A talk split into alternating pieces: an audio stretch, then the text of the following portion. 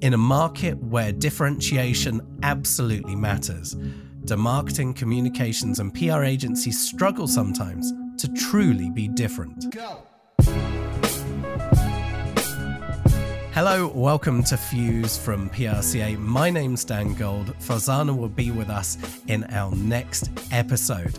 On today's episode, we are joined by two remarkable guests who have been shaping the landscape of food, drink, and hospitality PR. I am excited to introduce Emily and Liam Keogh, the co founders of the award winning PR agency Palm.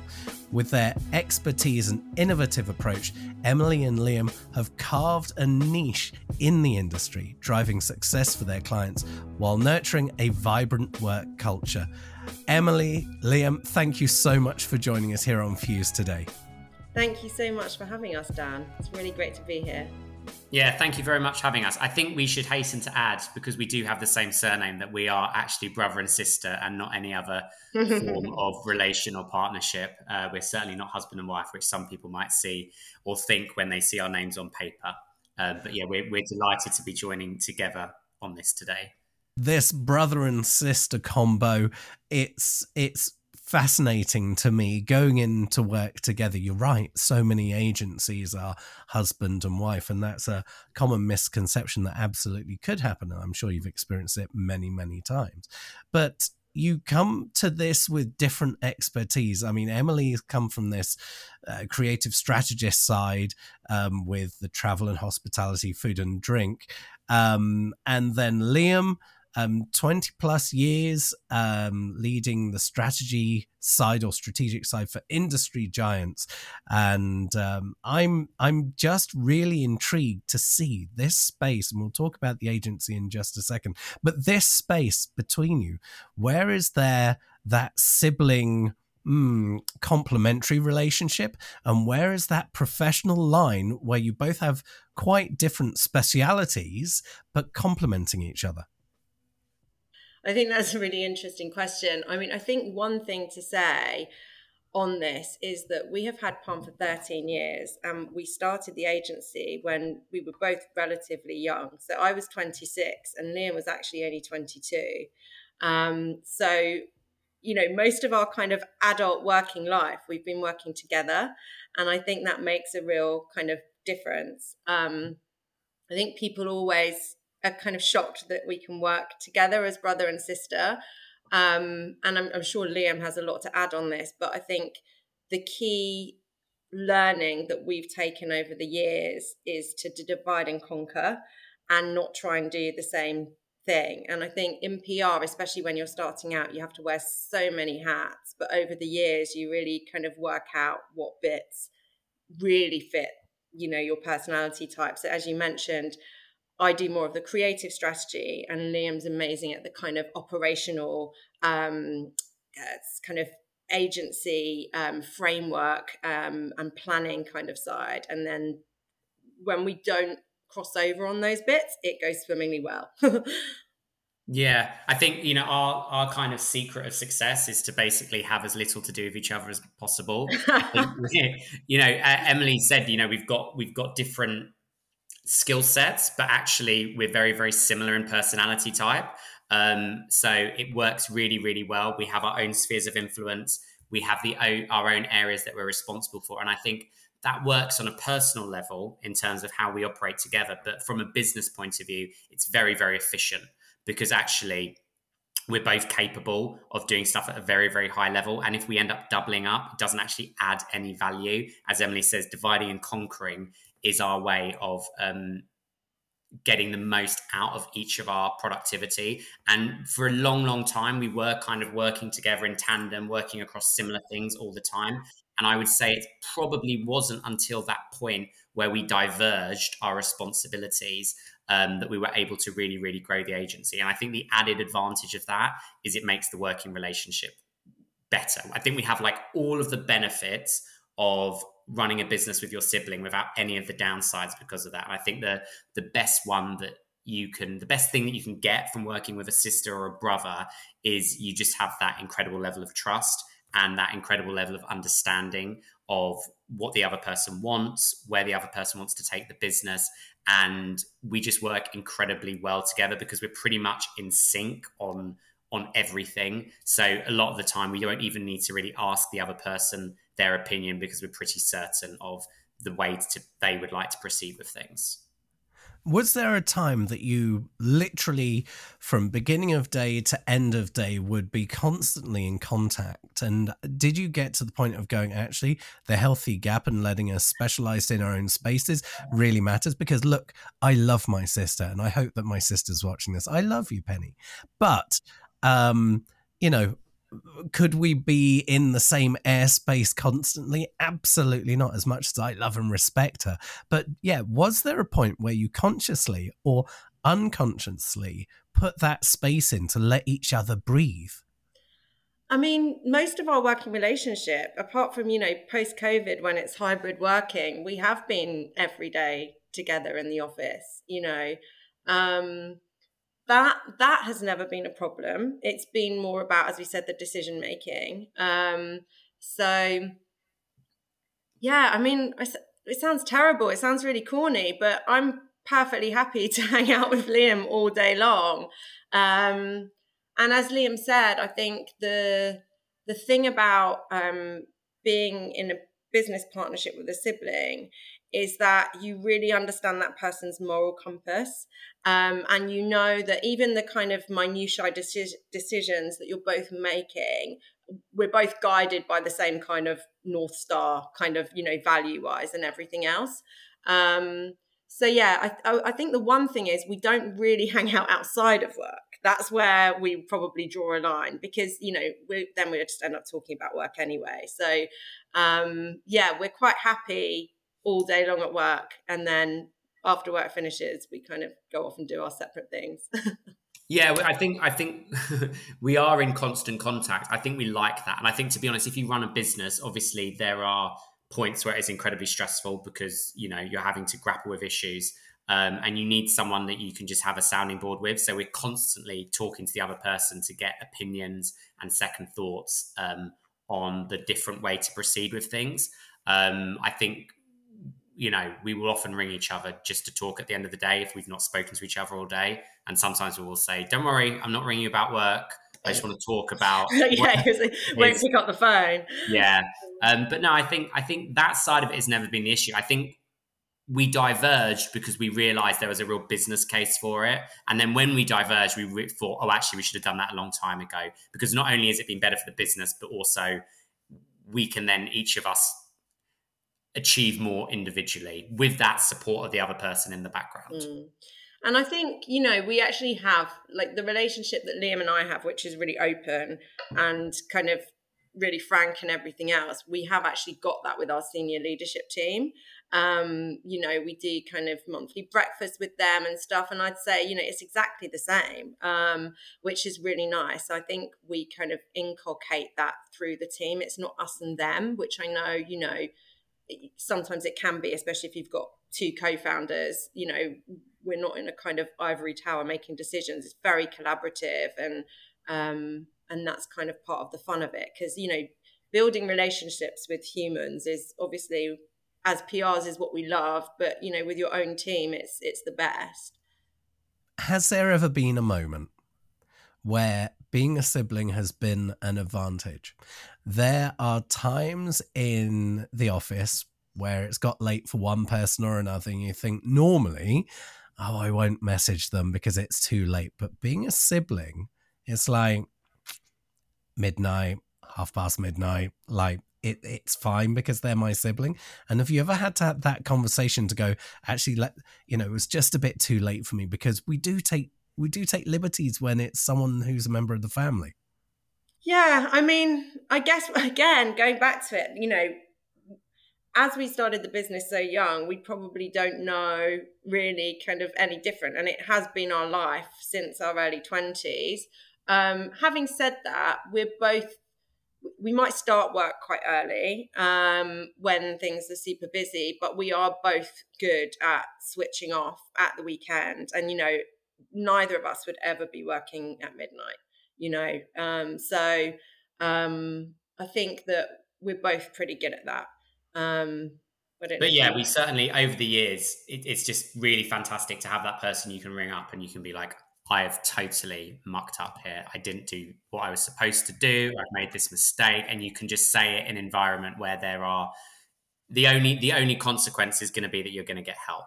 Um, and I guess that's not necessarily normal when you're at a very senior level. Uh, I, I, don't know. We, have not experienced the alternative, but um, yeah, happens all the time. You know, we might be saying, I'm really struggling with this thing. Can you help me or, or whatever it is? It's very, it's very, very valuable. It's very, very valuable. And to be honest, I always say this, but I, I cannot fathom how someone would either run an agency on their own or run an agency with someone they didn't have that level of compatibility and trust with. And I think a sibling is almost uniquely placed over other relationships. Obviously, if it's a romantic partner, there's there's issues with that.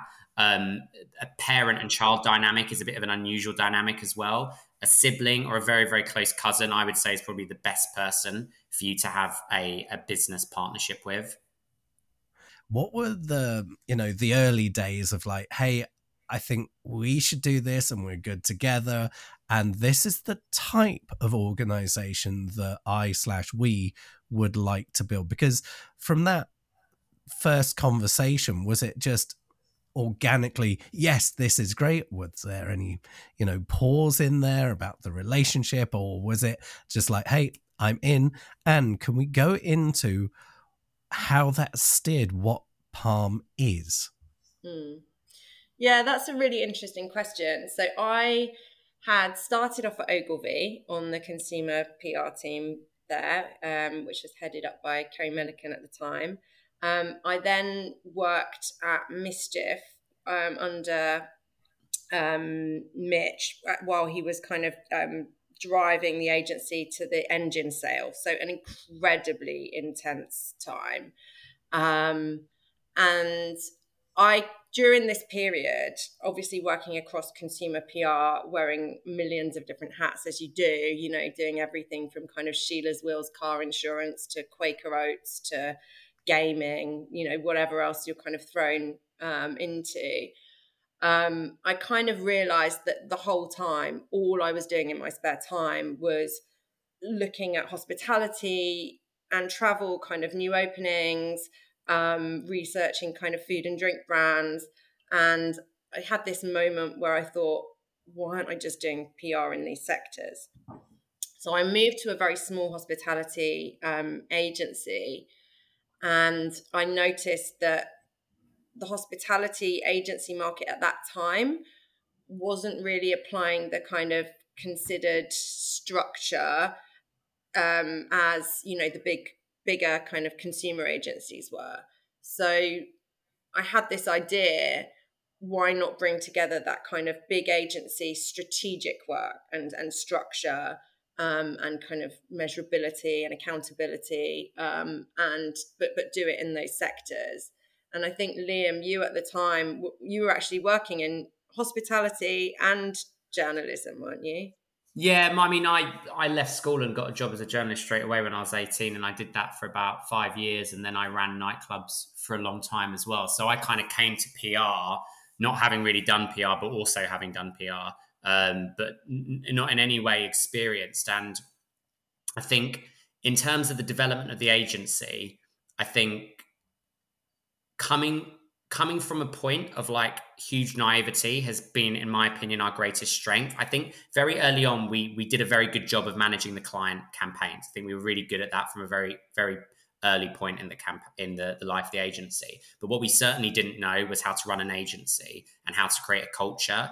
And i think because our early years we were disastrous in that way we've learned so much. And now everything that we've built has been through trial and error. So i feel very confident in talking about the good systems that we've built now the great culture that we've built. But all of that i think has been created from a point of not necessarily understanding how to do it in the beginning and having to learn through mistakes. So the the the, the culture we've got at the moment has been perfected um, through years of trial and error. And I'd say it's not really until the last like seven years that we really, really nailed it. Because one, we were we were inexperienced in that department, um, but two, we were also very, very young.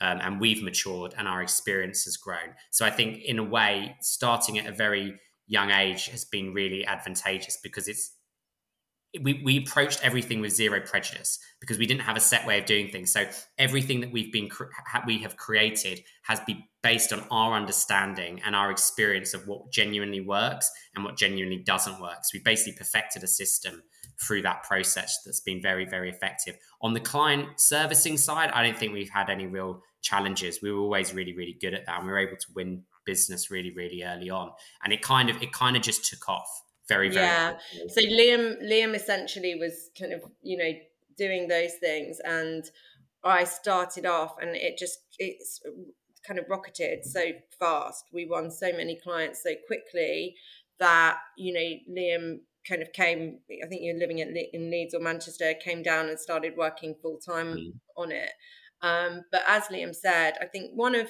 the things that I think, you know, maybe made us kind of a bit slower to evolve, but actually has been a real benefit is that we weren't we weren't taking methods from other agencies and mm. just kind of using, you know, cookie cutter kind of approach. We were actually thinking about it and engaging with it and we weren't really trying to emulate a certain other agency. We've just always done, you know, what we feel worked. Um, and we've worked with so many really innovative startups. We've worked directly with the founders. I think one of our, you know, one of the things that I'm personally passionate about is, you know, we're real experts in the industries that we operate in and, and specialists in that. And, you know, we've had so much one on one time with incredible founders that have done so many exciting things. And we've been part of that team. Uh, because we were a small agency, that's what happens. They pull you in, you know, on everything. I mean, thinking about what we were just talking about with Liam and I having work boundaries, the, the place probably where there's been the least boundaries is when we were a young agency and the clients used to just be, you know, calling us around the clock. And we were so excited about it. You know, we would we'd always be there doing things and it was an amazing learning curve obviously hugely over servicing and, and not the right move you know when we grew but um, in those early days, it was it was a great way of kind of really immersing ourselves in the landscape. So, from the lessons that you learned from those early days, you've already touched on it. You've spoken specifically about systems and building your own way of doing things. So, I'm really intrigued to see um, how your systems evolved as your agency grew, as you added people to your organizations and you learned lessons of, okay, this is the direction and you're, you're, you must have had an element of pivoting, like we're going to try this, try this, try this.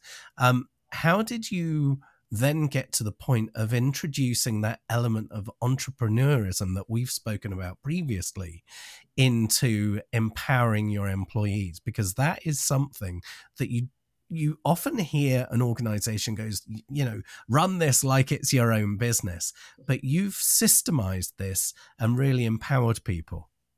Yeah, I think that the biggest lesson that we we learn at the outset of our company over the years is that like culture is the number one priority we have in the agency, and we will always prioritize our team over our clients. And I mean, it's such a cliche, but we we really really fundamentally believe that.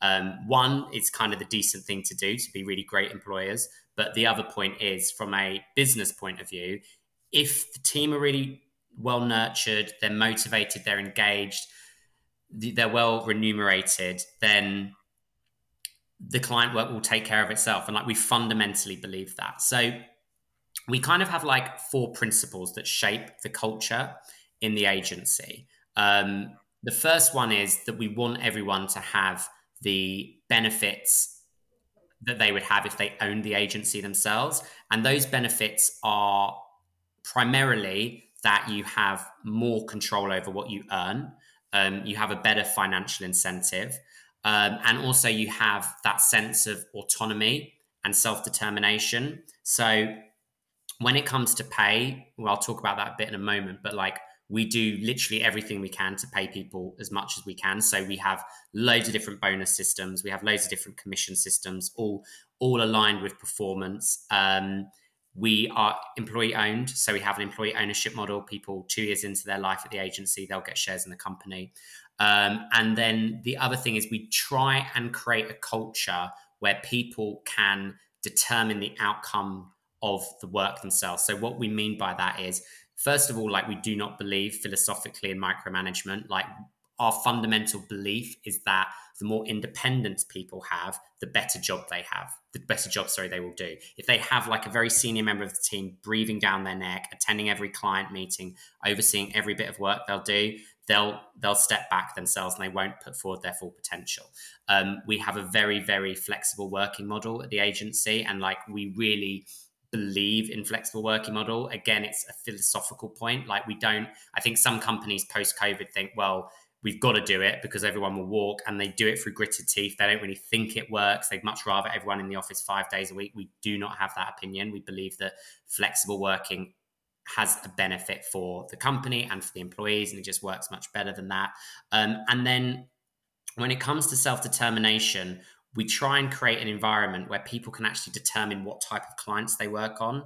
Um, we have a separate new business team, and they can essentially work into that new business team and say, right, I want to represent more of these types of brands. Maybe, for example, they have a particular passion for sustainability or British businesses or whatever it is, and they might want to build a portfolio of that.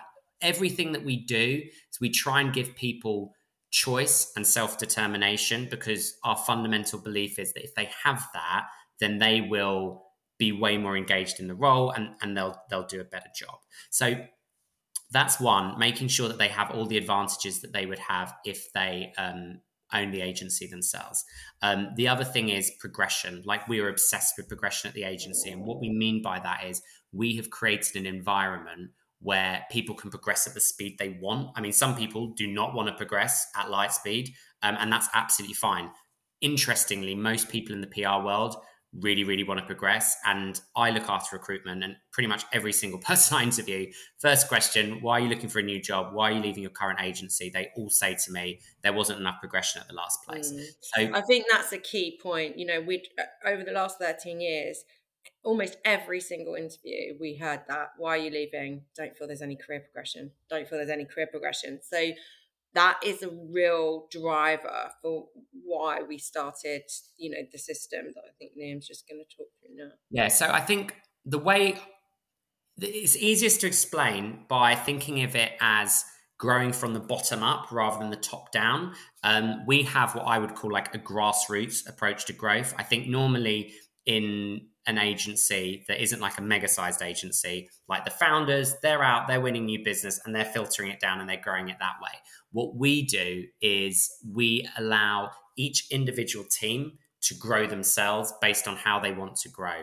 And we have something we call salary targeting at the agency. So, in addition to unlocking commission and bonuses, if you grow your team, you'll also unlock a higher salary as well. I think in most jobs, not just PR, but in most jobs, you work very hard, you slog your guts out, and at the end of the process, you turn around to your boss and you say, Well, look, come on, I deserve a pay rise. I've been working really hard. And then at that point, there's there's a fork in the road as to whether you get it or not, right? And nine times out of ten, your boss will have to make a decision on the financial situation of the business, which the employee will know nothing about. So, what we do at the agency, first of all, we give everyone complete transparency on the financials within their team. We have something we call radical transparency. So, they know exactly how much money each of their clients are bringing in, they know how much money it costs to run their team. Um, and therefore, from that, they know if they want to increase their salary, what needs to change on their personal financials. So we start the process with them by saying, right, imagine you're on 30K, 40K, 50K, whatever it is, depending on the level. Tell us what you want to be on next. And they might say, well, I want to be on 35 next, or 45, or 55. And we say, okay, to get from A to B, this is what you have to do. So pay rises historically are retrospective our pay rises are targeted in advance. Everyone knows exactly what they're working towards. They know that they'll get it if they hit their their um, their goals, and and crucially, they have complete awareness over the financials. So they don't ask for things that they know aren't possible. Oh, we need an extra member of the team, or I want a pay rise when I can't get it. It's it's just all laid bare to them. and then and then the final thing on culture, we just really really try and make it a nice place to work. I think we've been very good at creating an environment where people start at a certain time, they finish at a certain time, they take their lunch break, they're not working super late into the evening. Yes, of course, it happens all the time, but I think the difference is that we really, really trying to make sure it's you know nine till six. Um, I think the, the, fundamental point there is we we believe that people work best if they just work their set hours. We don't believe that working really late produces more productivity. So we're not aiming for that. Uh, whereas I think some organisations do. So um, culture, I think, is is is the kind of the fundamental foundation to absolutely everything we do, and we put so much energy into perfecting it. It's not perfect. Like we do not think it's perfect. If you spoke to our team, I'm sure they'll be able to pull out stuff that they say, you know, this doesn't work so well. I suppose the difference it's always an evolution though. Like yeah, you're not, and, and we're never going to get like, to perfection. Um, but it's always a journey. It's like anything. Yeah, and I think the point from where we're coming from is we will always just try and make it better. Like we always see it as unfinished business, as a work in progress, and we're always trying to trying to change it and improve it. Wouldn't it be fair to say the agency that believes, or any organization believes that they are perfect, are the ones that are truly blind to the problems that they've actually got? Yeah, I, I, think, and it's just you know, you think you're perfect, you'll be complacent, and if you're complacent, yeah. then you run into trouble. Certainly, um, I think I think we've we've done a lot to improve our culture and make it better, but it's totally a work in progress. And I could probably think of a hundred things that I'd like to change and make better. Um, and we will just continually work on it. And it has to evolve as well with what what the uh, the employee landscape looks like as well, because people want different things now than the employees 10 years ago. And obviously, we've been in business nearly 14 years. So we know a lot about how employees have changed in terms of what they need to find fulfillment, right? Well, this brings me on to a really important space because of in, in that time that you've been doing this and you've been um, employee forwards, let's say, uh, you've seen how society has changed, how you know practitioners have changed, how thinking and innovation has changed. And during all of this, we've had technology and platforms which have in fairness influenced that and and maybe accelerated that as well what are the expectations of the people that you worked with a decade ago compared to now and i think more importantly as a question um, what do you what have you had to change in your approach as and i'm not going to get into the millennial x z you know issues and certainly nowhere uh, beyond there uh, but how have you had to adapt in how you engage with people as time has gone on? Hmm. That's a really interesting one. I mean, I guess obviously there's been a lot, there is so much more talked about now and so much more awareness, you know, from kind of the generation that even just coming into the workforce about work life balance. Um, it wasn't really so much talked about when I started out. Um, and I think that's kind of only a good thing. Um, obviously, now, you know, we are a hybrid work model. Um, and that is really, really important to the younger generation. Um, that has, it, it's interesting, you know, the effects that that has. Um, we are really pro hybrid working, as Liam said, but you need to be very conscious as an employer about hybrid working, especially for those who are starting out in PR, because you don't get every single day the spontaneous, you know, um, listening into kind of conversations or hearing your uh, the kind of senior team on the phones pitching to journalists. And all of the stuff that you kind of happens by osmosis of being in an office and kind of understanding you know office culture you know how to dress all of this kind of thing. So you know we we're very aware of that and it's about how you maximize the time in the office. Um, when you're together and not make any presumptions about how people that are new to PR might view things or operate. You know we all know that kind of the Gen Z generation and obviously you know the generation under them coming up they are consuming media in such a different way to say myself or liam. You know um, they're getting a lot of their news from places like TikTok, you know, short um, short burst news um, areas and and you know again it's it's almost teaching people to sit down and read a whole article when they're very new to PR. Um, I think that is something that's going to continue. Um, obviously, we have to adapt our PR campaigns to all the changing media landscape, which we're all, always doing. But I think there's definitely a generational shift there.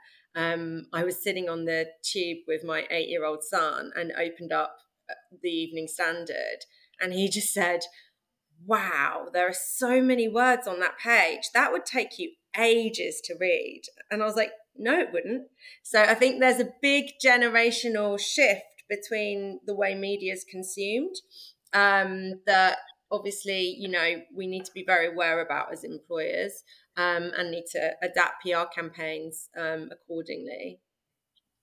Yeah, I think it's it's an interesting question. I think um, there there is a lot of negative talk about Gen Z, not just in our industry, but in the the sort of wider working world. Um, I think people are kind of showing their age really when they start yes. criticizing Gen Z. Um, I think a lot of it is mythology. We've actually got loads of Gen Z um, people working in the agency, and our experience of them is they are completely hassle free to work with and incredibly hardworking. I think the big change that has happened in not not just 10 years i think a bigger time frame right mm. i think people perhaps initially just saw their job as a way to get a paycheck at the end of the month. And I think now, on a much larger scale, the majority of people are seeking other forms of, of fulfillment through through work, and I think that's making companies look at the business differently and look at how they operate differently with their employees. And I think that's not necessarily a bad thing. It's a bit like when you have a challenging client; they can be annoying, but actually they they improve your processes. Um, and I think it's kind of the same. If we have younger people come into the agency and they hold the business to account in different ways, um, then it's a good opportunity for us to improve. Mm.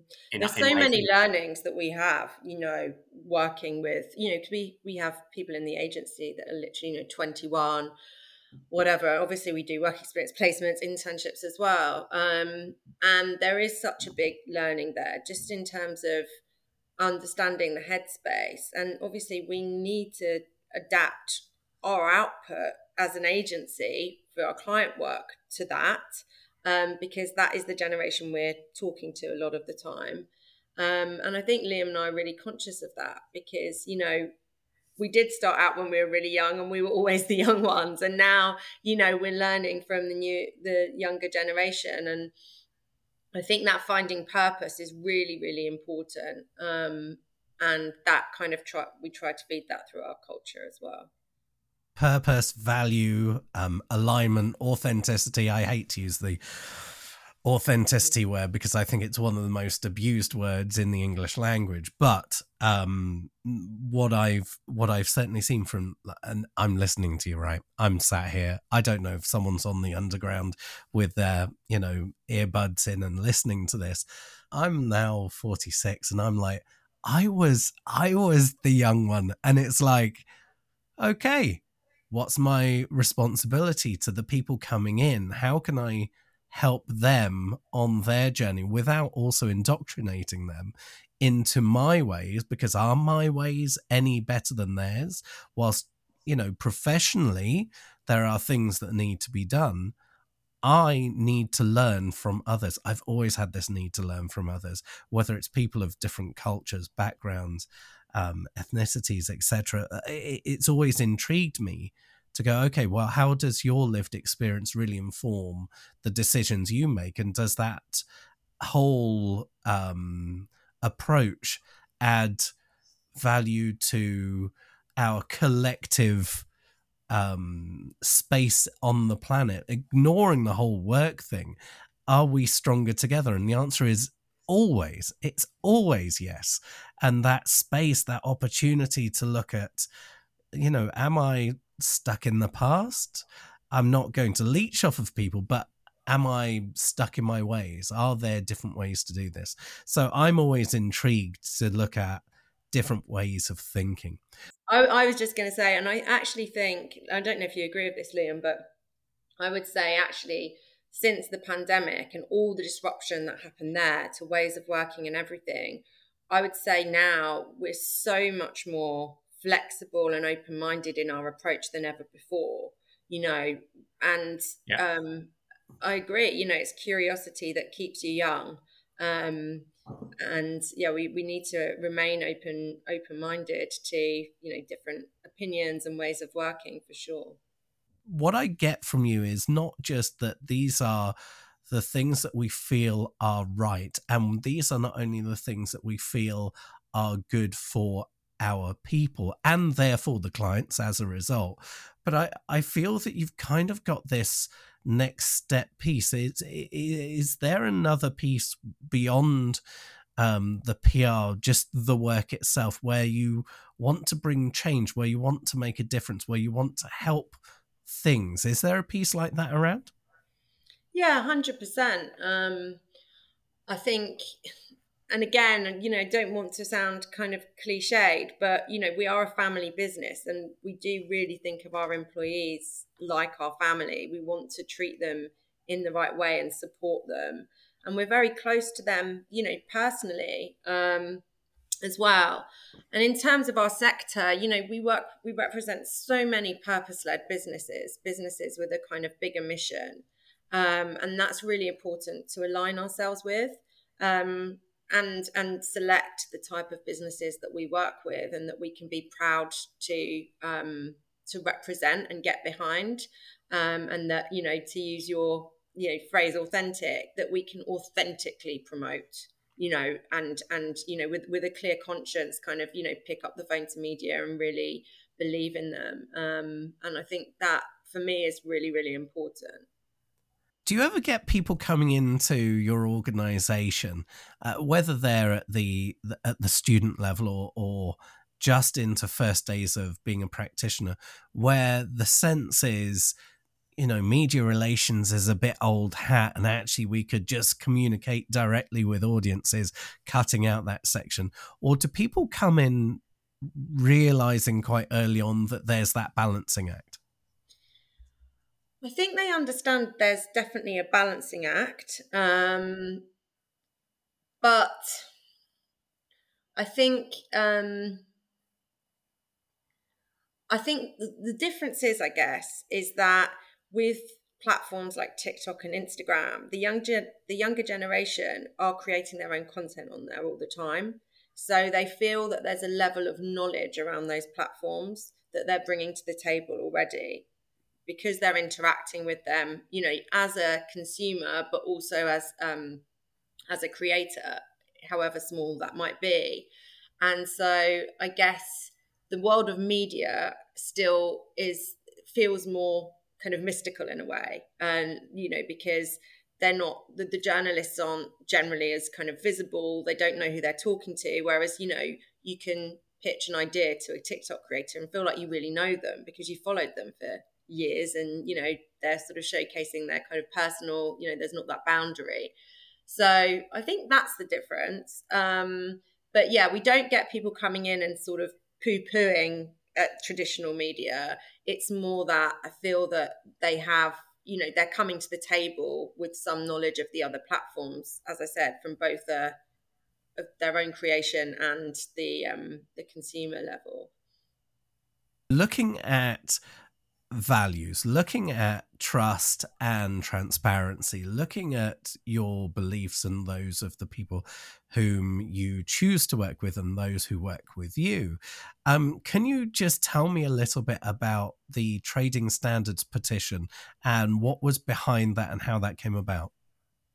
Basically, we saw a story in the Times um, that said trading standards was moving to uh, ban the use of dairy related terms for non dairy products. So, for example, someone might have a plant based milk and they might describe it as a milk on their packaging with a Y. Okay. That's been terminology that has been in use for years and years and years. Um, and trading standards is now t- made made the decision that they want to they want to outlaw it. Now, you know, we we took issue with this for a number of reasons. One, um, lots of these companies that are using this type of terminology are really, really small. Um, and the cost of changing all of their packaging and all the rest of it would be ruinous in some in some regards.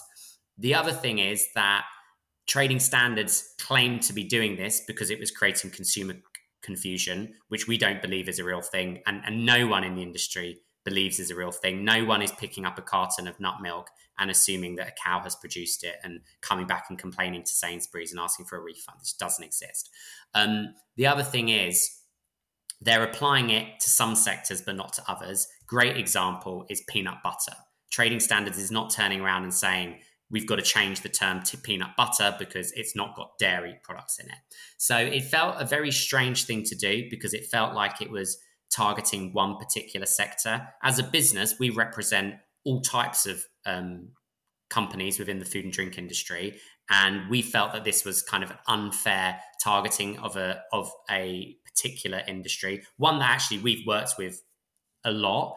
Um, and and the, the final point is that when you innovate in an industry, then you do new things that pe- people aren't familiar with. You you coin new terms like milk with a Y that people aren't um, familiar with. So you got to push the boundaries. And we're of the view that trading standards and the British economy in general needs to be very open to innovation, disruption, new things. That's how it retains its dynamism. That how it re- that's how it retains its growth. It felt mon- monopolistic it felt unfair. It felt like it was trying to dampen down the free market capabilities of the food and drink industry. Um, and we saw this article in the Times. We saw that no one was really saying anything about it. So we said, well, why don't we create a petition, get together all of the food and drink brands that we are connected with, whether they're a client of ours or not a client of ours, and we're supported by people who are clients and not clients, and basically do a media campaign to say, hang on a minute, this isn't right let's get a petition going to get trading standards to change their mind. I think they've got until like September or something to finalize what they're thinking. And we hope that this, in addition to all the backroom lobbying that's happening from the kind of the bigger companies, is going to shift shift the um, shift the outcome of it but it just didn't sit right with some of the values that we have and our experience of the industry. Yeah. And fundamentally, it's trying to address a consumer problem that doesn't even exist. So, mm. like, what's the point, really? From a comms perspective, you know, we think that everyone should have an equal playing field. You know, we can't have certain categories that can cling on to certain terms. Um, and actually, it was very interesting because off the back of this, I mean, I think we've got around 7,000 plus signatures, um, which is really positive. But off the back of this, we've had kind of people getting in touch and citing, you know, the earliest known cookbook which talks about nut milks. So you know there, there's also like a historic uh, kind of food historian argument that actually these aren't even new terms. Um, so it's it's a really really interesting one. Um, and you know, as as I said, from a comms perspective, we we're, we're agnostic in terms of the sector. It's just that we think everyone should have equal rights. And this is particularly the plant based sector is a really innovative and growing sector. And we've got loads of independent British brands that have really done some very interesting things, led by very passionate founders. Um, we don't want to see that dampened down at all. With that in mind, you've highlighted that this was a story that came from you know the times and there are many sources to be interacting with uh, of of news and opinion and social media and the tiktoks and everything like that. Um when it comes to you as individuals when it comes to um books that you've read that have either inspired or you know unlocked that next special level when it comes to public relations. Is there a book that either of you rely on or is there has been there been a podcast or a blog that you you know religiously read where you go actually you know these are different ways of thinking or is it that reading sources outside of the industry is where inspiration can come from? Uh, emily i'll start with you on that one. I mean you can see my part of my bookshelf behind me. I'm a voracious reader and I always have been. Um, my kind of main role in the agency is kind of creative strategy. So um, I'm a big believer in reading outside of sectors. Um, I read everything. Um, you know, biographies, fiction, you know, interesting kind of, you know, history stuff, um, literally every genre you can think of. Um, of course, I kind of avidly read, you know, titles like PR Week and things like that, but actually, um, I'm a really big believer in reading around things um, because I find that I get so much creative inspiration um, from different genres that aren't just even just food and drink and travel and hospitality. Um, and I and I also that's something that we really try and inculcate to the team at Palm. We have a kind of book um, budget for people to go and buy books, and it doesn't have to be in our sector. So, yeah, I can't give you a, a specific PR based one, but I would say read around everything. Yeah, I mean, we we are big believers in like reading because I think if you read a lot, you become a better better writer, and good writing is such an integral skill in the world of PR. Um, I think one one. I mean, I listen to tons of podcasts. Some of them are just like completely unrelated to the world of PR. One that I I do listen to religiously is a podcast. Um, called Pod Save America, and it's ostensibly about politics over in America, but really it, it, focuses primarily on the kind of campaigning tactics that the Democrat Party and the Republican Party um, are implementing to kind of win public opinion or win particular campaigns. So it, it's a political it's a political podcast, but actually it's really about really really good PR and invariably because he's such a big character on the scene in American pod, uh, in American politics it's always talking about Trump. And you know unfortunately for all of us Donald Trump is a absolute genius when it comes to public relations. And it's fascinating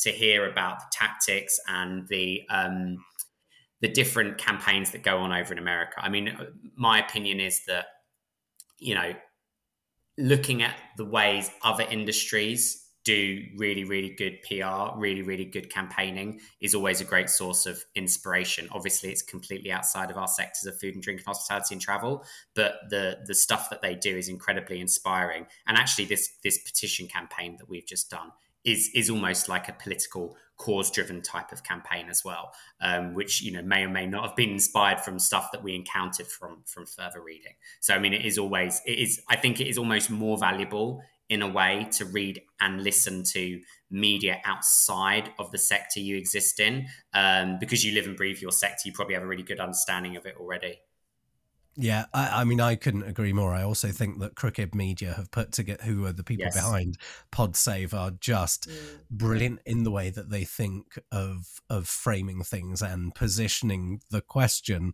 and then the success that they've had in rolling this out into multiple productions mm. because the the format is so flexible in asking the question why, which is know, something that always scratches the itch for me. Okay, as we get to the end of today's episode, I have a question for each of you, and it's along that those lines of you know the people that you interact with when it comes to the onboarding when it comes to those who are you know cold approaching you.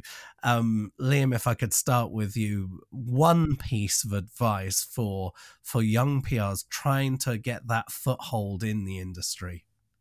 That's that's that's a challenging question because there's quite a lot of different things you you could say on it. I think i think it's really valuable for people to kind of understand exactly what PR is. I think PR is one of those interesting industries where I think the perception of it, because it's obviously uh, depicted in certain ways in the media, which is not necessarily accurate, the perception of it um, is not necessarily in line with what the reality is. So I think one thing that people need to understand about PR is it's incredibly rewarding and fulfilling, but it's also incredible, incredible hard work. Um, and I think making sure that you are committed to the world of client servicing, public relations, agency culture before you enter it um, is really, really valuable because that's very, very obvious if you're interviewing. Um, I think what you want to do is you want to have a really good handle on the media landscape, whether that's traditional media, whether that's social media, whether that's influencer marketing, um, because I think for someone at uh, a, a junior position in an agency, so much of their um, so much of what they're being judged on is how they understand the media landscape. And even if they've been in a scenario where they've never spoken to a journalist before um, or ever reached out to an influencer, if they can come to an interview and say, right, I'm interviewing for a place at Palm. I know you guys specialize in food and drink, and this is my understanding of who the movers and shakers are in the world of food and drink. That is a massive advantage. Um, I think if someone's entering a job for the first time and at the very, very start of their career, my advice to them, which is something I did when I was very young and it really, really worked, is just to say yes to absolutely everything. I think what employers value the most for, for a new person entering their organization is reliability. You, you, if you're reliable, then you don't necessarily have to be massively talented. You, if you're talented and reliable, that's fantastic. Um, but reliability is incredibly important. Um, but also just an incredible can-do attitude. The people who have come into the agency who have started life as an intern and you've turned around to them and you said, "Can you do this random job that might not necessarily be appealing, but do you mind doing it because we need someone to do it?" And they have responded with enthusiasm, um, positivity, and they do that with everything that they've been set. Those are the people that you just hang on to because you think, well, they're a pleasure to work with. Um, and I think talent, of course, is really, really important. Capability is really, really important. But personality is such a decision maker when it comes to hiring people, especially in smaller agencies. Hmm. That's exactly what I was going to say. So very succinct. Like, be prepared to muck in on anything, um, and you know, likewise, I remember my very first job was an intern at a News International publication, um, and I just I just made the tea constantly and got the editor's lunch, and I just you know I, I did it seriously, and I kind of I wouldn't even have considered you know that it wasn't a great job. Um, and I got noticed by the editor immediately and got offered something and kind of leapfrogged other people. And that was not conscious at all. But now, as an employer, you know, as Liam said, the superstars are the ones that do everything with grace and do it efficiently and with a smile on their face. And they're the people that are real gems that you end up working with for years and years and years and, and go up and progress, you know, at light speed. Well, our time is up for today. I'd love people to have the opportunity to connect with you directly. How could they do that? Um, yes, you can find us on Instagram at Palm Public Relations. Um, if you'd like to email myself or Liam directly, it's just our first name, so Emily or Liam at palm-pr.com, and we will get back to you personally. A big thank you to Emily and Liam for contributing to this episode of Fuse. You've got all the contact information of how to get in touch with them.